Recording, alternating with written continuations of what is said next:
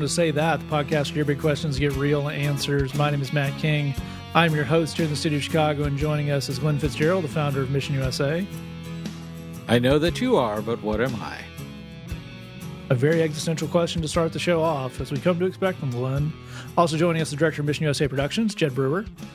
Greetings. Joining us all the way from Rutgers, Tennessee, one of the pastors of Christ Community Church, Lee Younger.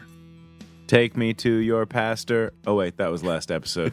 Well, in a lot of ways, that's every episode because we're going to be in space eventually, and these all have to stay on theme. We've got a great show for you this week, the last show of 2020. And I think we can all just enjoy that for a moment.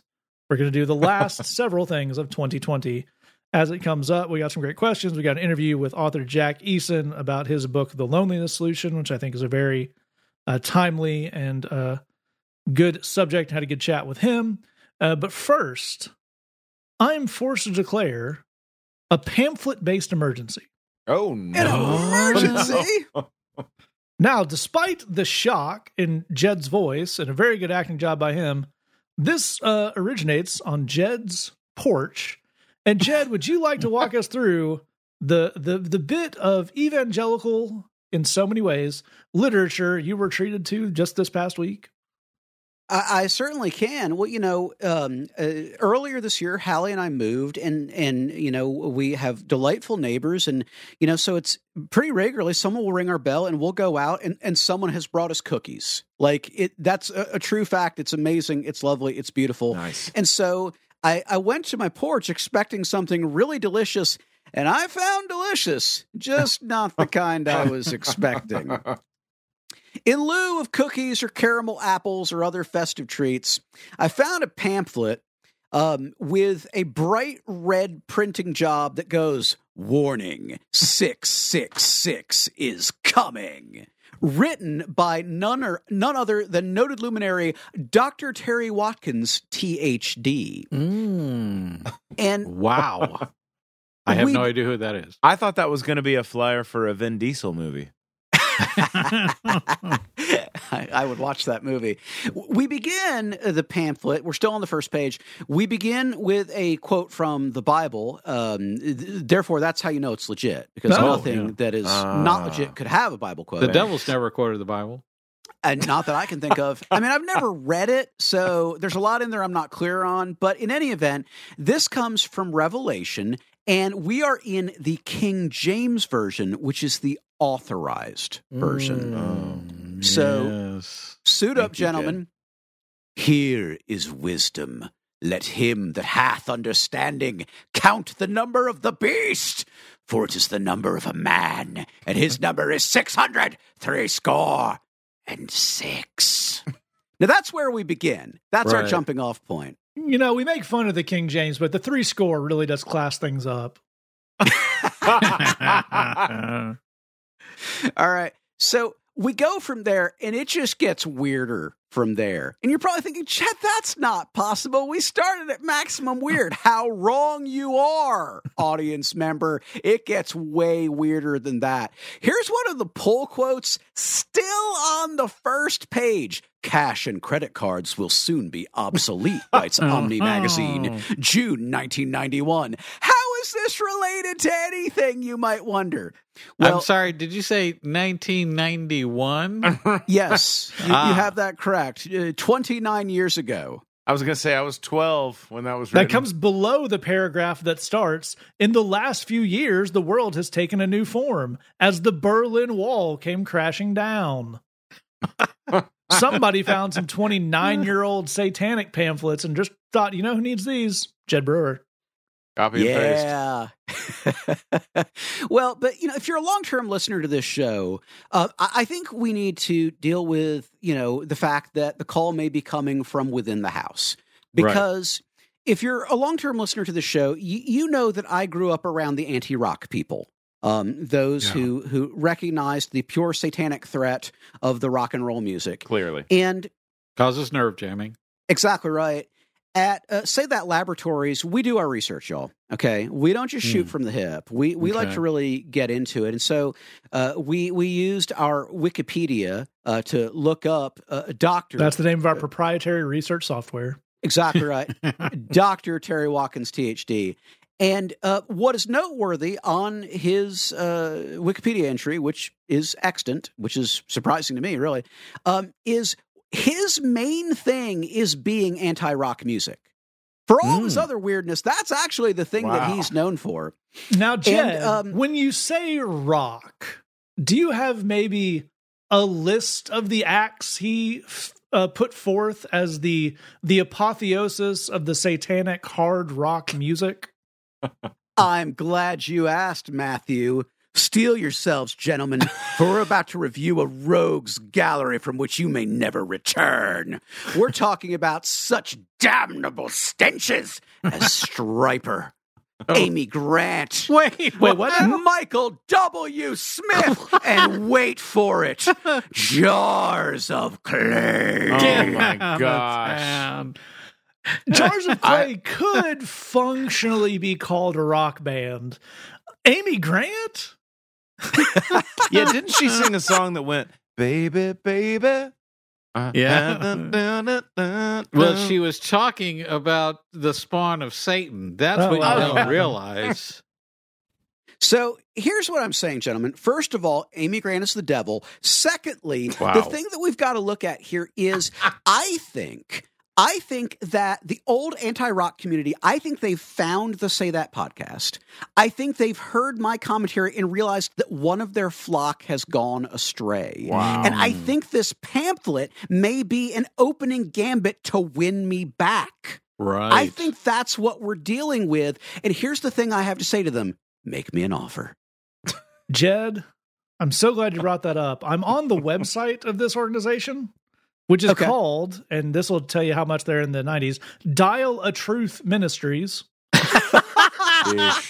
I'm not, on their not- website. not even a push button, a dial of the truth. yeah, I'm on their website, av1611.org, referring to the authorized version in, Hmm. of 1611. On their page, Hmm. Christian rock, blessing or blasphemy? Ooh. I, I'm going to Oh. go with blessing.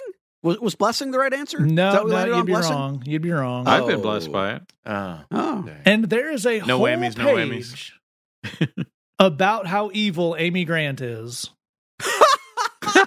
Man, dude. Dude, you gotta go a long you gotta go past a lot of stuff to get to Amy Grant, dude. The queen bee of Christian rock is Amy Grant. Amy's song, Baby Baby, was unprecedented in gospel music history. Topping the chart as the number one spot in Billboard magazine. Is the secular world turning on to Jesus? Not hardly. and then it describes the Amy Grant song, Baby Baby, as sleek and sinful. Ooh. Wow. I would have said sort of catchy right. in that 90s pop kind of way. Now let me ask you a, a provocative question, Jed, to kind Yes, of please. you know get the parameters of what we're dealing with. Let's say somebody came to your your front porch wearing a nice sweater and a crisp pair of slacks, and they had some cookies and some brownies and whatnot. They said, "Look, we we made these for you. We want to welcome you to the neighborhood. We worship Satan." we really, really love Amy Grant and other kinds of heavy metal. And we really would like you to take these cookies and consider making Satan your personal Lord and Savior. would we be closer on that than we would bringing you back the other direction towards the fundamentalists here? Well, A, that has to be true. I mean, there's no question about it. And B, Glenn, it's interesting that you use the word fundamentalist because breaking news, we've made a discovery about Dial the Truth Ministries. Oh, If you do some digging, they are a part of the American Baptist Fundamentalist Church. okay. That is four concerning words in a row, especially when combined. You said, Tell us about your organization, and you used any one of those words. I would be worried, much less all four. I mean, I've been around some weird church stuff. I really have, and it's it's it's hard to you know um, for me to really notice. But American Baptist fundamentalist, I mean, that is going for it, Yeah. dude. That's like, that's the full deal. You're swinging for the fences. What what I love is is that Amy Grant is is the worst person in the world, but Vince Gill's fine. Oh, uh, he's great. He's a nice guy. Yeah, nice bluegrass music. Very that's all talented fine. flat picker. Yeah, Well, I, I've read Yeah. I've read the scriptures and how when the devil goes down to Georgia, you need a skilled musician to defeat him. Yeah, yes, that's that's right. Well, he was looking for a soul to steal. Uh, also, in late breaking news, we're noticing that one of the teachings of Dial the Truth Ministries is that Santa Claus is a form of Satan. well, uh, well, yeah, all you got that- it's all you got to do is move the letters around, Jed. Everybody knows that. He's named after a saint. I mean, it's that's the guy is Saint Nicholas. He was nice to the children. You know, Glenn, I, in the spirit of you know the Satanists coming to my door with with cookies and just being honest, you know, Yeah. would love for you to consider Satan as your as your Lord and Savior. Yeah. I would love for these people to just be honest. You go to their website; it's just we hate fun.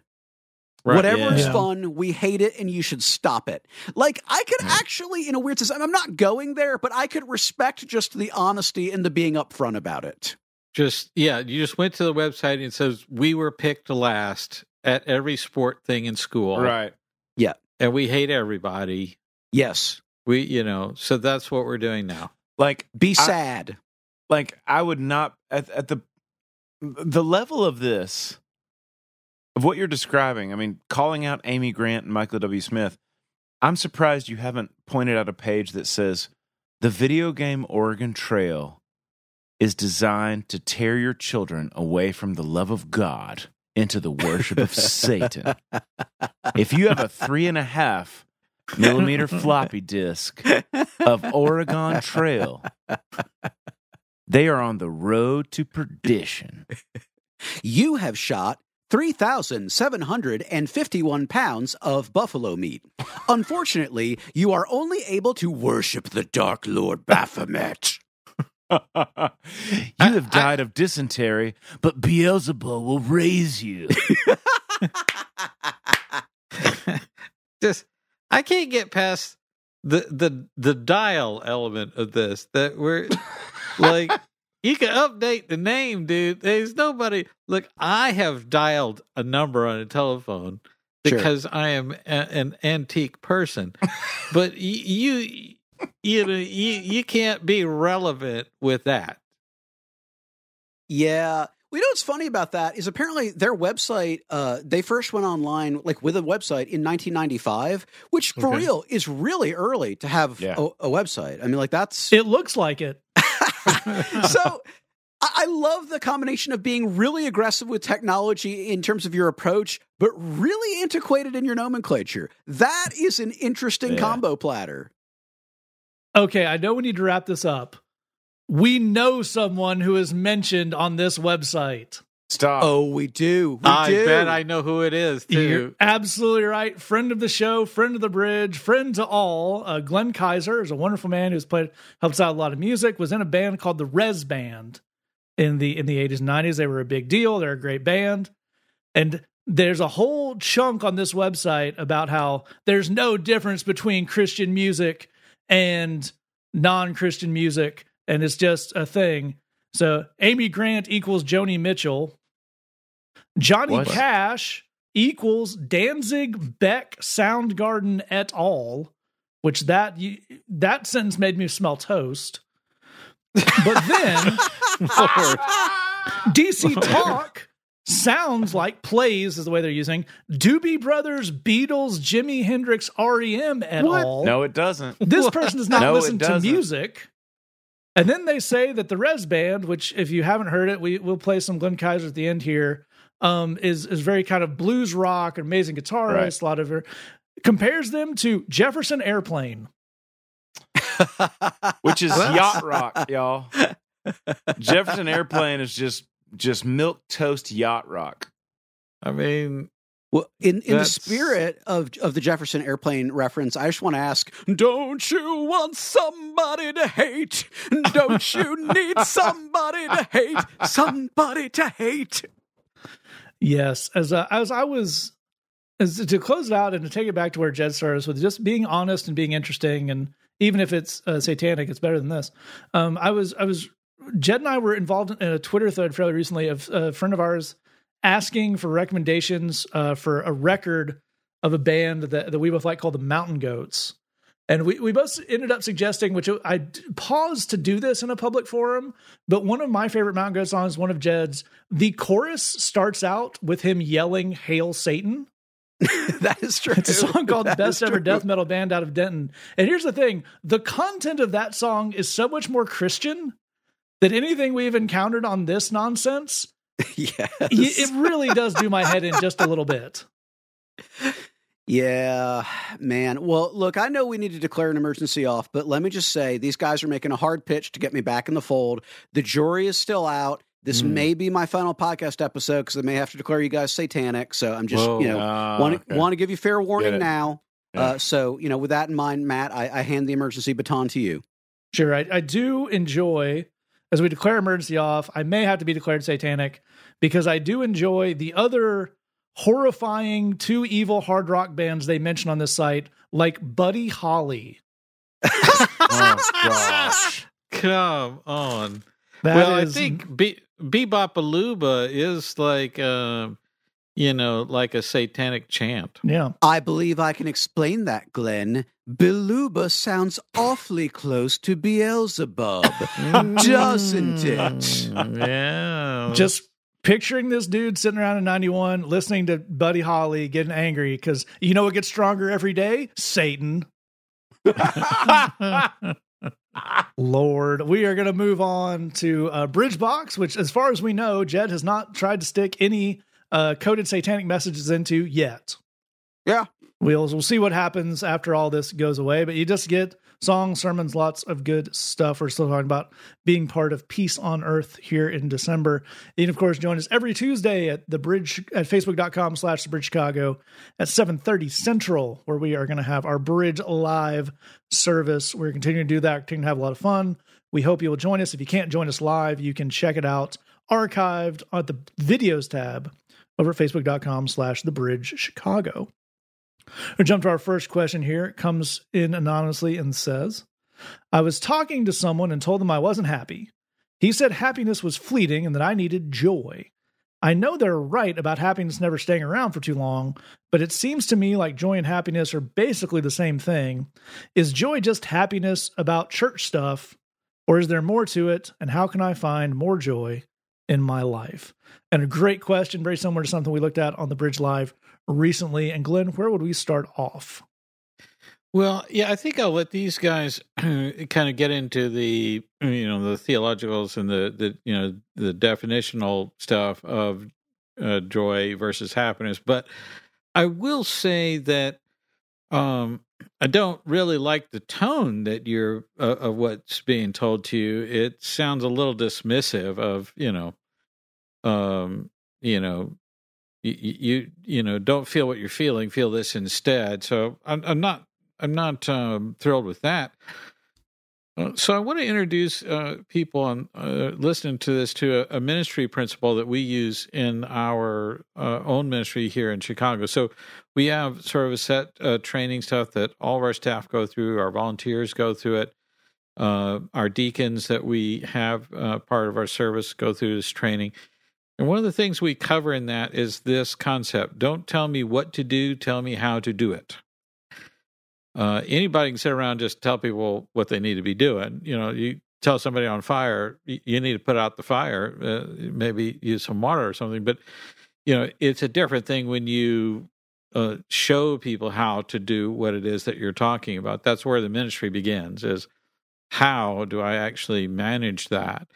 Uh, so if they're not telling you that, they're they're not really you know helping you.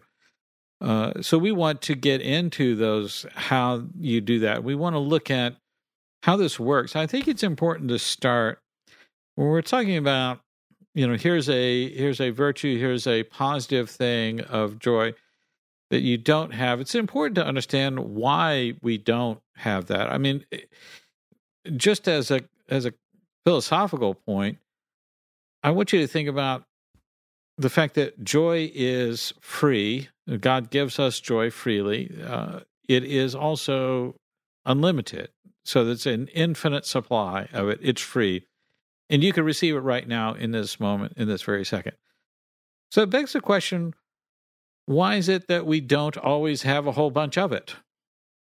In other words, if I was saying you can have free money anytime you want and just come by and just, you know, whatever you can fit in your pockets, you know, just go for it.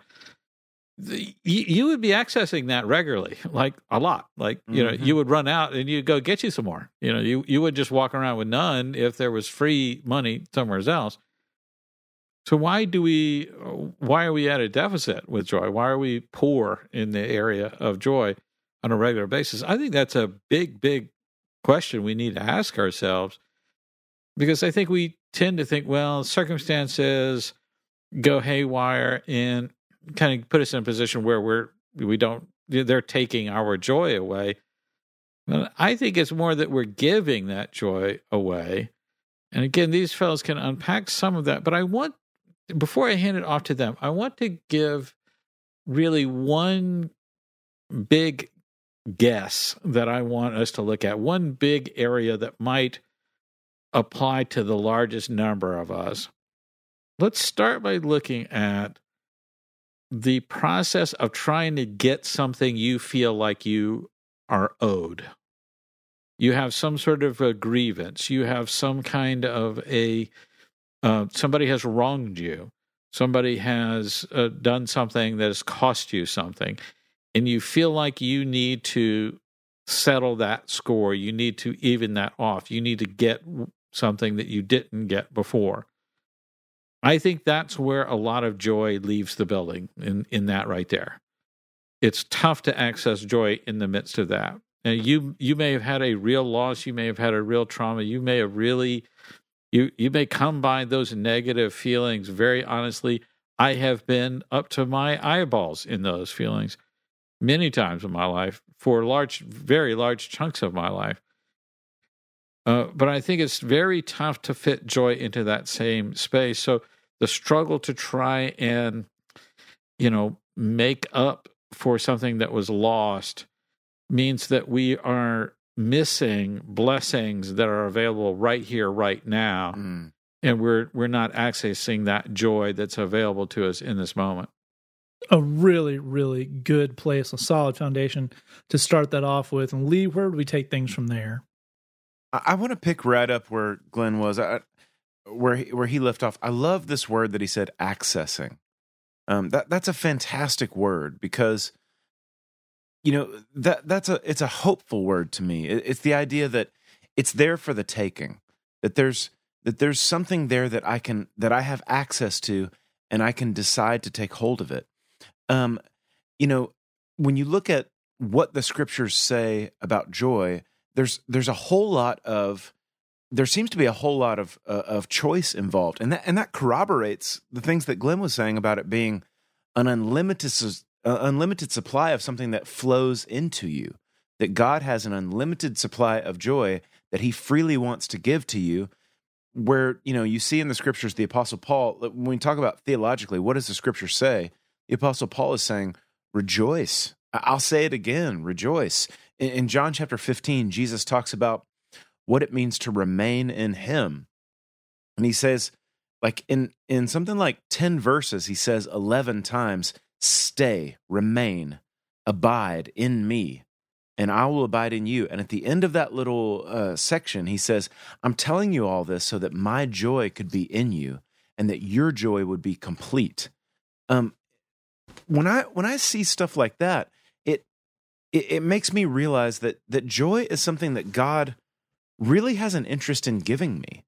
It's something that He wants to give me for free. As Glenn's saying, there's an unlimited supply of it.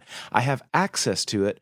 So then my question becomes okay, if God wants to give me this for free, if there's an unlimited supply, if I have access as a person who knows Christ, then what's holding it back? And that is an awesome question. Like, if God wants to give me a free flow of unlimited joy, then is there anything that's pumping the brakes on that? If is there anything that's that that's that's kind of locking the door to that joy that joy flowing into my heart, into my mind, into my into my life experience? And I think that is a really cool place to think about. It's a really cool direction to go. Um, let me give you just one example of of something that could maybe be stemming that flow, that something that could be holding back that flow of of free joy from the Lord. Something that I've noticed in my own life, and that is, which Glenn gave us a great example in in his response, but uh, an example f- that I would suggest is the example of pride. Uh, Glenn talked about entitlement holding back joy. I think that's exactly right. I think pride holds back joy as well. Yeah. Um, because pride is a it's pride gets tentacles into a lot of different places in your life. Pride leads to insecurity. Uh, pride leads to uh, well, I didn't get the appreciation that I thought I was going to get on that. I thought I was pretty awesome in that moment, and so now I'm not able to enjoy something that the Lord wanted to bring into my day. My experience it has been when I decide to quell pride and embrace humility, then I don't have to protect myself all the time. I don't have to protect myself from the way other people think about me or other people feel about me. I'm able to to to serve people and to and to to make myself a servant of you and other people in my life. And the funny thing about that is when I can quell pride and embrace humility, I'm able to laugh at myself. I'm telling you what, there is a gift when you are able to see what's funny about yourself, when you embrace Yep. humility, and joy flows freely at that point. When I can when I can by the Lord's strength set pride aside and embrace humility in the same way that Glenn was talking about setting entitlement aside and embracing gratitude, then joy flows in. I think what we're dealing with here is we have certain valves in our life where we are closing off the free flow of the joy of Christ. He wants it to flow into our life. And then we've got certain things like entitlement, like pride. I think I think we could make a great case for fear being another one of those Mm-hmm. that when I'm in, afraid of being in trouble or I'm afraid of what might happen to me in the future, then the joy of the Lord is not able to flow in. What we want to do is to to recognize and isolate those valves that we're turning that's just stopping the free flow of the joy of the Lord. And when we specifically look at, at, at those verses I was mentioning, and, and you should keep us honest, uh, go and read John 15 for yourself and see what the Lord is saying to you about what it means to remain in Him, what it means to love Him and His commands, what it means at the end of that whole paragraph where He says, I'm calling you my friends. I don't want anything to be in between us. Um, I want to remain in you. You remain in me. My joy flows in you. When we can, when we can set aside things like entitlement, we can set aside things like pride. When we can learn how to set aside things like fear, I think that joy is going to just flow in freely. I totally agree. That's great stuff. That's uh, really Lee got all over that. Jed, I'd love to get you to close this out. And I think Glenn and Lee did a great job on joy. But I, I want us to talk about happiness because, as, Right. as Glenn mentions with the tone, and this is not just on your friend. I think a lot of Christians hear this and think it sounds very holy to say, well, you know, happiness is whatever, but you should focus on joy. And I'm not sure that uh, acknowledges the fact that God wants us to be happy too. Yep. Right. Absolutely, absolutely. Let's do a real quick uh, mini Sunday school lesson, and then we'll we'll kind of get back to the meat of it. So, uh, happiness is a feeling. Um, feelings come and go. All feelings. No one can hold one feeling in their heart for all times, and feelings. In general, have a lot to do with your circumstances. Um, if someone cuts you off in traffic, you're likely to feel anger. If someone gives you a cupcake, you are likely to feel happy. Um, but again, feelings, really all feelings, are, are fairly fleeting. They they come and they go. Feelings also critically, and this is something that's important to remember. Feelings are neither right or wrong. Feelings don't have a moral quality to them. They just They just happen, and that's perfectly okay. But it is worth noting, of course, that some feelings are way more pleasurable than others. Feeling regret is no fun at all. Feeling happiness is super fun. And God definitely does want you to experience happiness in your life. When we talk about joy, we are talking about a virtue. A virtue is something that comes from God. We don't generate it in ourselves, it isn't based on circumstances. It's something that we receive from the Lord. With that said, God cares about your happiness. God Mm. wants you to be happy. No one is going to be happy all the time because happiness is a feeling, and, and no one has a life where there's only one feeling going on all the time. There's no such thing as that. But God does want you to be happy. So it's worth asking what leads to happiness. And in fact, there are psychologists who have studied this, who have looked at what leads to happiness in people's lives. And three of the things that they commonly land on that 100% are biblical, which is really cool that happiness research and a biblical approach to living say the same things, are community, purpose, and growth. That the more that you have a strong sense of community in your life, the more that you have a purpose to your life that's bigger than yourself, and the more that you are growing as a human being, that you're evolving as a person, the more that you have those three things, the likely you are to experience happiness in your life. As it turns out, God wants you to have community, and God wants you to have purpose, and God wants you to grow and evolve and stretch as a human being. So there is no disagreement here at all. God wants you to have joy, but He also wants you to have happiness. The question that I would encourage you to really ponder is how are we doing at pursuing community and purpose Mm. and growth? You know, um, a lot of people want to win the lottery, but uh, uh, not everybody's buying a lotto ticket. There's a lot of people who, you know, wish they could play in the NFL, but not everybody is actually, you know, going to the tryouts. There are things that lead to happiness, not perfectly because there's no such thing, but how are we doing at pursuing those things? And if the answer is maybe not that great, the good news is you can get better. You can get better at pursuing community. You can get better at pursuing purpose and pursuing growth. And as you do that, we are confident that you will experience more happiness in your life. And we are confident that the Lord's joy is there to give you strength, even in those moments when the happiness hasn't quite yet caught up. Hmm. That is all fantastic stuff. And I do want to agree and reiterate Jed's advice that if you want to be happy, you should buy a lottery ticket and try to tackle somebody.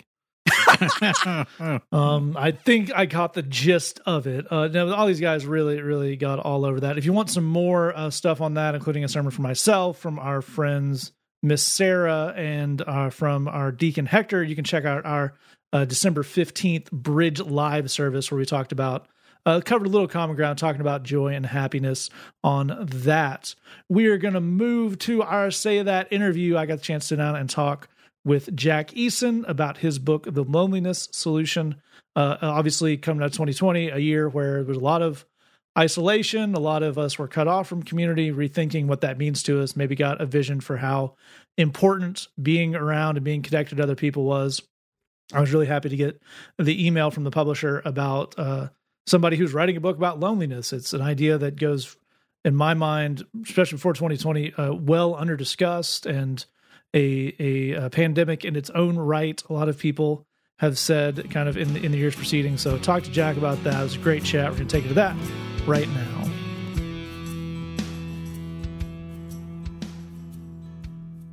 So I I love the the topic of the book, and I would assume that you started looking at this in a pre-COVID world. So even before that got drawn in the front, why why loneliness as a topic to tackle? Yeah, uh, man, it's a great question. a, a lot of people that I've talked to, like, man, you are you are brilliant. Uh, how did you know that we were going to be in the midst of a pandemic when the book came out? Uh, and I'm like, no, I'm not brilliant. That's that's definitely a God thing. No, the the uh, the manuscript was actually turned in last year in December, and originally the the idea that I had for the publisher was really more about the power of community, how we can work together, we're stronger together, we're better together, which they love that. Uh, and they came back and said, Here, "Here's the question: uh, are, are we actually together?"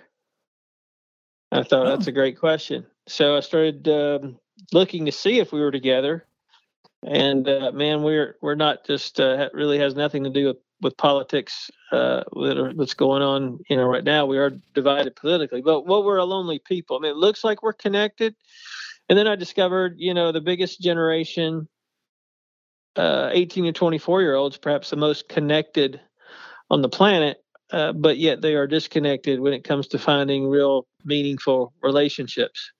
So I was like, okay, wow, if we're going to actually discover the power of community, yeah, we got to figure out how to get together and overcome this hurdle of loneliness.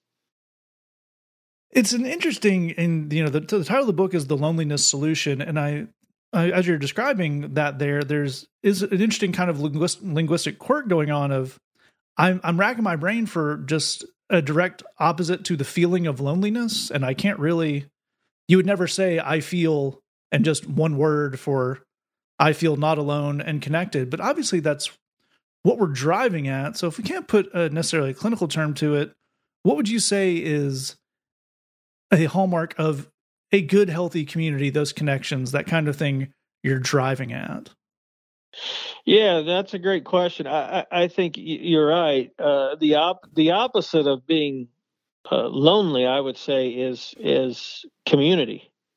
Uh, and the reality is, you know, we're we are wired for community. Uh, I, I would say God made us for community. Uh, it, it's, I I think He even made us all. We're perfectly made in His image, but uh, as far as His perspective, if I could play God for a minute, uh, I, I think He made all of us lacking in some degree, so that we would have to depend on one another and, and therefore experience community. Uh, part of the research for the for the book, one of the one of the quotes I came across that just really really rocked me for several weeks. I, I actually stopped writing and had to really think about: is this heresy or is this actually truth? And the quote was that sin was not the first problem mankind faced. Uh, solitude was. Hmm.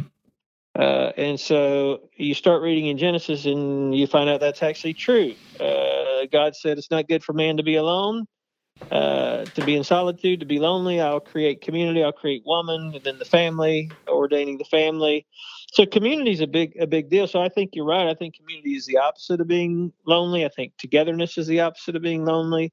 As far as what does that look like for for a, a healthy community, um, you know, I, I, I go to the early church as far as the, the most healthy community. Um, you know, now we find ourselves in, in the 21st century, and a lot of my young millennial and Gen Z friends go, "Well, I've been there, done that, tried that. You know, it doesn't work." Um, it, does. It does work. Um, you may have to navigate through several communities to find the healthy community for you um, but yeah, I think some of the benefits, just just real quick listing a few. I think some of the benefits are real friendship. Uh, I mean, the the power of prayer that you experience in community, that knowing that uh, you have the the ability and the privilege to meet one another's needs happens in community. That's a lot of those things. You know, the the great um, joy of corporate worship happens in community. A lot of those things can't happen when you're by yourself. Um, but the joy of all that can be really felt if people, uh, you know, individually, if we'll be willing to make an investment into finding real connection and real community. That's a really, a really interesting point. Um, but I think there are probably also uh, other aspects, and maybe particularly if we turn to to the church, that even if they are in person, have the same aspect. I mean, a lot of I think a lot of people's answer to a friend who said I, I feel lonely would be, well, come to church. There's people there, which can be a good thing. But uh, as you're describing, in the same way of just getting on a device and being a feed isn't the same thing as real community. Neither is necessarily just going to to a place when you can do that or joining things now. I know you do a lot of work with people in that leadership role. What are some things you think the church misses about community and some ways they could think about that better? Yeah, a great, great question. Well, first of all, I, I uh, unfortunately the church is is is failed. I mean, we're we're flawed people. You know, you've heard the saying. I know many people listening maybe have heard the saying before. Um, you know, I can't find a perfect church. Well, if you found a perfect church, it would be imperfect when you walk in the door because there's no perfect people. So we're we're flawed people, uh, and we we I think part of again technology. I think the advancement of our culture. Um, we expect things to happen quickly. I mean, I can leave my house, go to the to the bank, uh, get food at a drive-through window, do do my uh, laundry, drop it off at a dry clean, do all that without leaving the comfort of my car. So it's just boom, boom, boom, boom, boom, really quick. So I think friendship should happen that way because I can click and you know add or subtract friends at will on Facebook. So my my life should be that easy. But no, it's not. I mean, that's not where you really find true uh, relationship, friendship. So for for the church, I think we've got to do a better job of explaining what real friendship is. Uh, I I I, uh, I I think that's what uh, Gen Z, millennial. I think that's what we're all looking for: is real community, authentic, you know, uh, genuine, real people who will love us unconditionally. Um, but but the problem is, you know, so so those are, those are some things that the church should do. We should be aware of that. We should be trying and striving to be that kind of community and uh, holding holding those that we need to accountable to to replicate that kind of community as as again the early church did in Acts. I think that's a that's a really great point, and maybe a a closing practical tip. I think you're absolutely right that if you if you're the person who feels the need for a community, then um, all practical things are going to follow. Putting in the effort, putting yourself out there, finding something to do. But let's say we're on the other side of that. I'm I'm a small group leader. I'm just someone who's who's at a church or at a, a faith community. What are the things I can do to make this a welcoming place for someone who is taking that first step and let them know this is a place where they can find that? Well, I, I think real, you know, uh, real relationship starts with uh, knowing that people uh, love, uh, love and are concerned uh, unconditionally, uh, which is which is kind of the, the foundational part. Um, where there is uh, authenticity, you know, there's realness, there's genuineness. I think that's a big part of it. I think the other part that, that really is missing, I think, in our culture for sure, and maybe to a large extent in the church, is is accountability I, I think in, until we hold each other accountable, we'll never have the, if I can use this word, pu- pure kind of community that is a, attractive to people because they come in and they's like, well, this is not really what they say it is. It's not what we say it is because we haven't held people accountable to the standard that we want. Um, so you know, e- even in again the church or small group community, it's it's um, holding people accountable to what you want to accomplish. And that doesn't happen overnight. Uh, you know, I have several friends that hold me accountable. I know they love me unconditionally. Accountability doesn't happen without relationship and friend, real relationship and real friendship. Uh, and there and a desire on the part of the person who is being held accountable of wanting to grow. so if you don't want to grow as a person, then you're not going to be a fan of accountability. Uh, but I think those are a couple of things, uh, Matt. And then, and then I think the other thing is, and this is another word in our culture, unfortunately, that's lost a lot of meaning, and, and it's family. It, it's really being a family, not not just a relative bloodline family, but but spiritual and, and friendship family. We had a small group, just quick story, in our house for about three years we found out one of the couples uh, he had served in the military and gotten involved in some kind of biological chemical warfare stuff had happened to his body he came home uh, insides were all messed up he couldn't keep a job uh, his, he and his wife had four kids long story short over that time at our home we found out they were about to be evicted from their house uh, foreclosed on they were probably five six months behind on their mortgage well our small group of about 25 people uh, pitched in a basket over the couple weeks, you know, without them knowing. Uh, all of us gave different amounts. Some people gave a lot. Some people gave what they could. Uh, long story short, again, we we presented this basket to his to he and his wife the next week, and uh, and they were just weeping. And I remember him asking this question. He, he was just in tears. He said, "I why why why would you guys do this?" And here I am, kind of the small group leader, pastor, pastor guy. I couldn't come up with a quick spiritual answer. And somebody in our group just just leaned forward and, and, and kind of blurted out, "Man, that's what family does. Mm. We're family. We're family." And I thought, there you go. There you go. There you go. And I think that's what people are looking for. Now, again, the hard part is if you're looking for that, you're never going to discover it until you, it may take repeated attempts to find that kind of community because again that kind of community will hold one another accountable to be that kind of community and so some of us want that kind of community but we don't want any commitment you know i want all the love and i want people to do things for me and i want uh, authenticity and i want to be unconditionally loved but i when it comes to what i want i can walk away well th- and that's a one-sided relationship That's a, that's a a really interesting point and a, a beautiful story and picture of what real community is. I think a great place to end it there. Jack Eason, thank you so much for joining me. yeah matt thank you for having me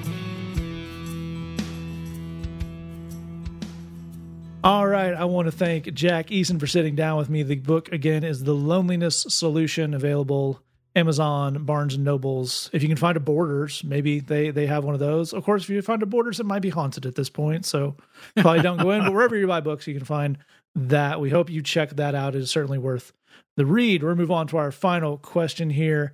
It comes in and says, "2020 has sucked comprehensively."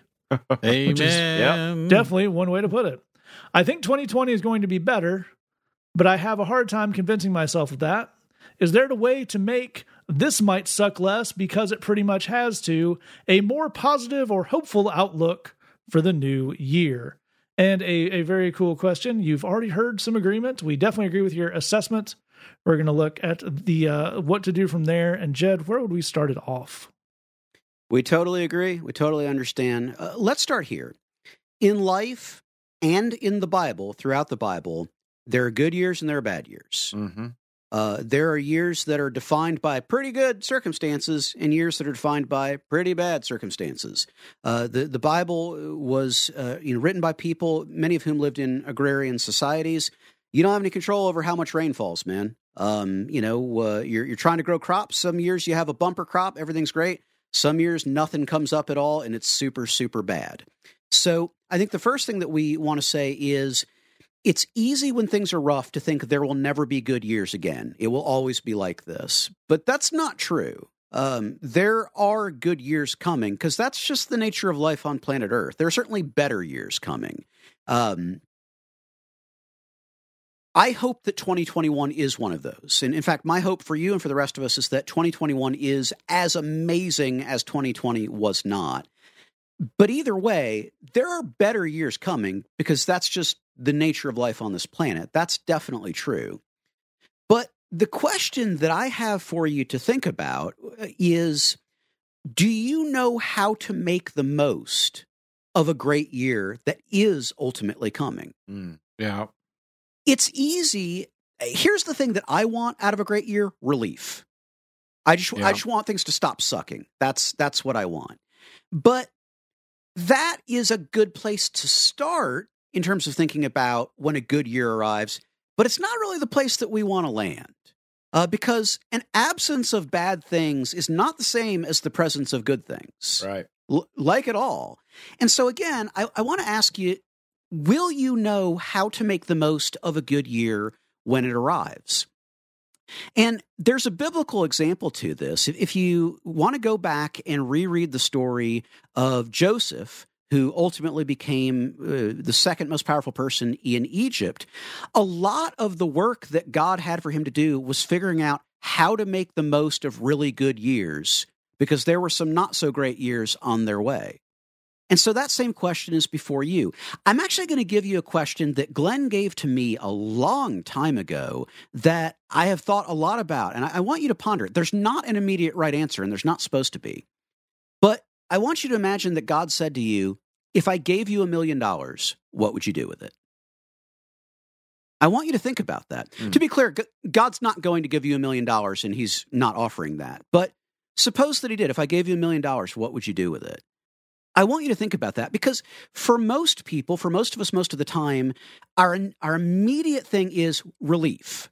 I would find all the things that bother me and I would stop them from bothering me, which is a fine place to start. No judgment. I would do the same thing. But A, that probably wouldn't cost a million dollars. And B, um, all we've done is get life to a zero. We haven't moved anything to the positive. We haven't really helped anything. We haven't built anything. We haven't done anything. We've just turned the suck knob down.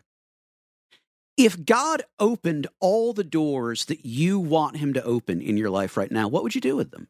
Mm. What what would it look like if you started walking through them?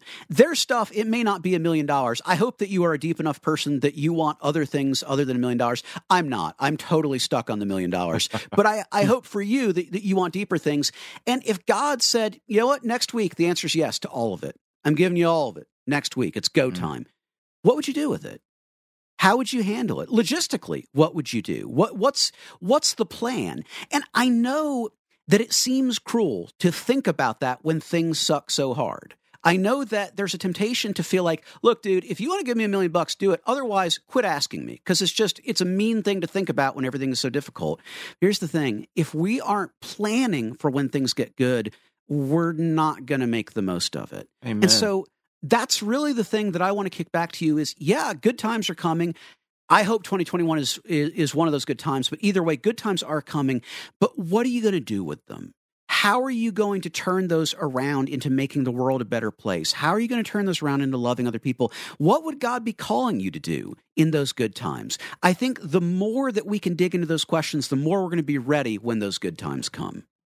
Absolutely right. I, and I hope there was a moment when a young Jed Brewer thought that maybe this was some kind of weird Willy Wonka situation and Glenn was going to actually produce a million dollars and be like, that was the correct answer.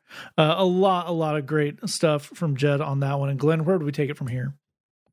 Well, I want us to start. Uh, I love the stuff that, that Jed's saying there because I, I think it is worth asking. You know, are are you easy to bless? you know, can can blessings have an impact on your life? And I think that that sort of bridges me over to thinking about this question: Do good circumstances have the depth of impact? the the the emotional impact do good circumstances have the emotional impact that bad circumstances do Mm. So you just take how strong the feeling is when you can't pay rent. How strong the feeling is when someone turns you down for a date or uh, you uh, you know you apply for a job and you don't get it. Just how bad is that? And then on the on the plus side when when when good things happen is it is it as big of a plus on that side? And i i don't know about you. Maybe you and i are very different people but it's very hard for me to think of any good circumstance that has the amount of emotional impact of a bad circumstance.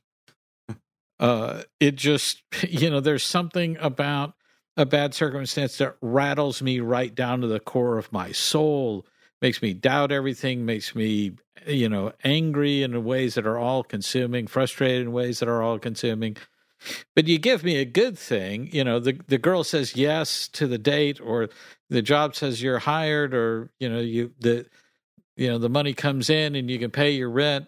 And and it is that feeling of like okay what do i do now?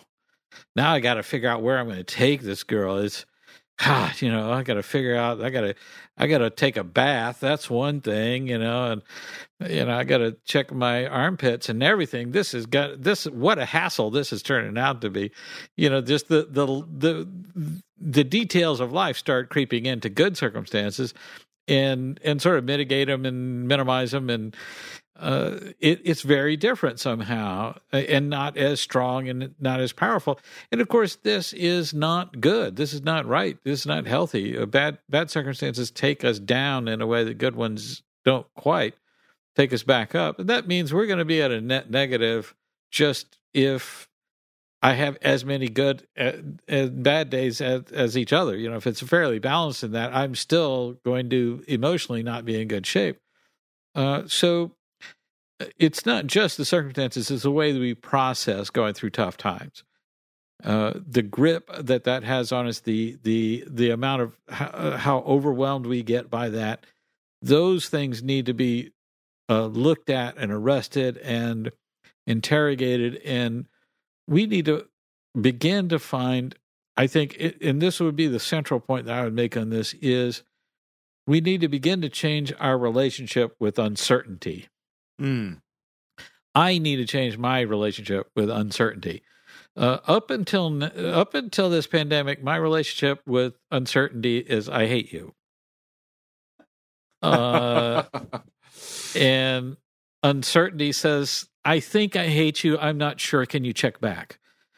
And I I say that's typical of you. Uncertainty. You know, you you're not even sure if you hate me. So uh, you know, I have a bad relationship with uncertainty. I don't like it. I don't want it. I, to the extent I have it in my life, that's the the the extent to which I am irritated and displeased. I've now come to a year where almost every the answer to almost every question I can think of to ask is we're not sure who can say.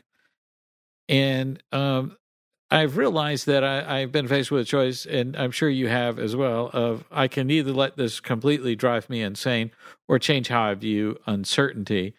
Uh, if I think of it as a curse and a negative thing, uh, I'm always going to be in bad shape. But I need to try, and I, I challenge you to try to look at uncertainty and say things are always uncertain, and there's always something going wrong, and there's always something going right it's it's much more about what I put my focus on, and uh, it it is it is very difficult for me to tear my focus away from a negative thing to look on any positive thing and that needs to change. And i think that's a that's a thing we only work out with god yeah. where we go to him and say i need something supernatural inside me to change so i see these things differently.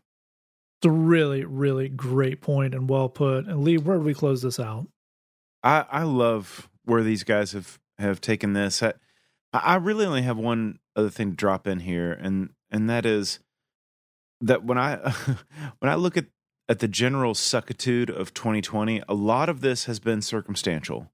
A lot of this has been literally a virus that spread around the world and changed the way that we live our lives. But I want to talk about something else for a second, which is there's plenty of the suckitude of 2020 that had nothing to do with the virus whatsoever. And it had to do with the fact that Christianity has made a giant stink in this world. Yeah. And there may be something that I can do in 2021 to fight against the darkness. And I want to find out what that is and I want to get in it, man. I like if the name of not that I'm going to turn it around completely, but in my scope, in my little world, in my community, with the people I can, I want to find the places that I can impact where the name of Christ has been completely misrepresented and misaligned. And I want to get in, into that fight and I want to fight against the darkness in 2021. I want to be somebody that fights for the poor for the foreigner, for the refugee, for those yep. who have been um, for those who have been hated because of sexuality, because of dysphoria, and and and and just all kinds of things. People that have been cast aside, people that have mis- been misunderstood, and I want to be a person who has the kind of radical acceptance and friendship and kindness that would smell anything like Jesus Christ whatsoever. Yep. There's been a lot of suckitude from 2020 that's come from the virus, but we all know there's been a whole, whole lot of suck that has come from just Christians. And I want to do whatever I can to get into the reversal of that in any way that I can in my community. I live in a small town in the South. It is fertile ground for turning some of that for some of that turning some of that around. I would encourage you. Um, I love what these brothers have said. I would encourage you in 2021 to look for a good fight and get into it and and change the way somebody in your community sees people who claim to know Jesus Christ all all beautifully beautifully put i love uh, what these guys are saying the thing i, I would tack on to the end here is I, I, think about this idea is as as it, it, actually ties into control it ties into uh, the things that that uh, Glenn said about um, uncertainty. It ties into what Lee was saying there. Um, there's been a lot of this year that I don't know if, if you feel the same way I did, where it feels like a lot of all I did was just existing. There was a lot of filling space and there was a lot of waiting and not doing much and not feeling like I was just really moving forward, even in small ways.